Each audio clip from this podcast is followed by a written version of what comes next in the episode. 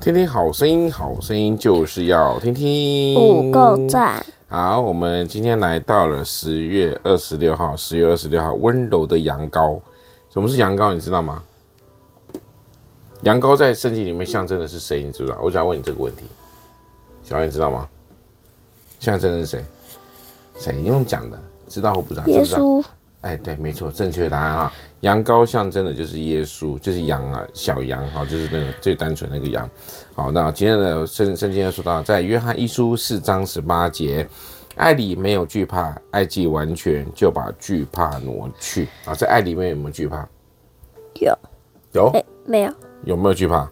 没有。没有。那爱是完全还是不完全的？完全，完全对不对？所以呢，爱就能够把惧怕怎样挪去。所以呢，我们说羊羔呢是代表了耶稣，那耶稣也代表了什么？代表了爱，在爱里面，在耶稣里面没有惧怕。耶稣既然是完全的话呢，就把我们把惧怕所挪去喽。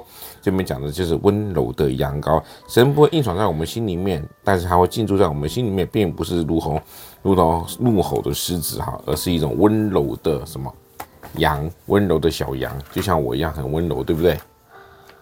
对，好，嗨，你可以不说一下，形容一下爷爷奶奶？我们今天来快问快答。嗯，谁会最谁会最会做吃的？谁？爷爷还奶奶？奶奶。那谁最会叠衣服？爷爷。哦，那谁都会弄宵夜，都会陪你们在外面吃宵夜。看电视吃宵夜，谁？爷爷吧。嗯。谁会骑脚踏车带你？奶奶。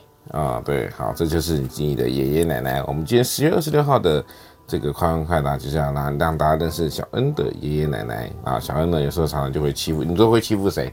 爷爷还奶奶？爷爷。啊、哦，对嘛，好，你也承认嘛，哈，好。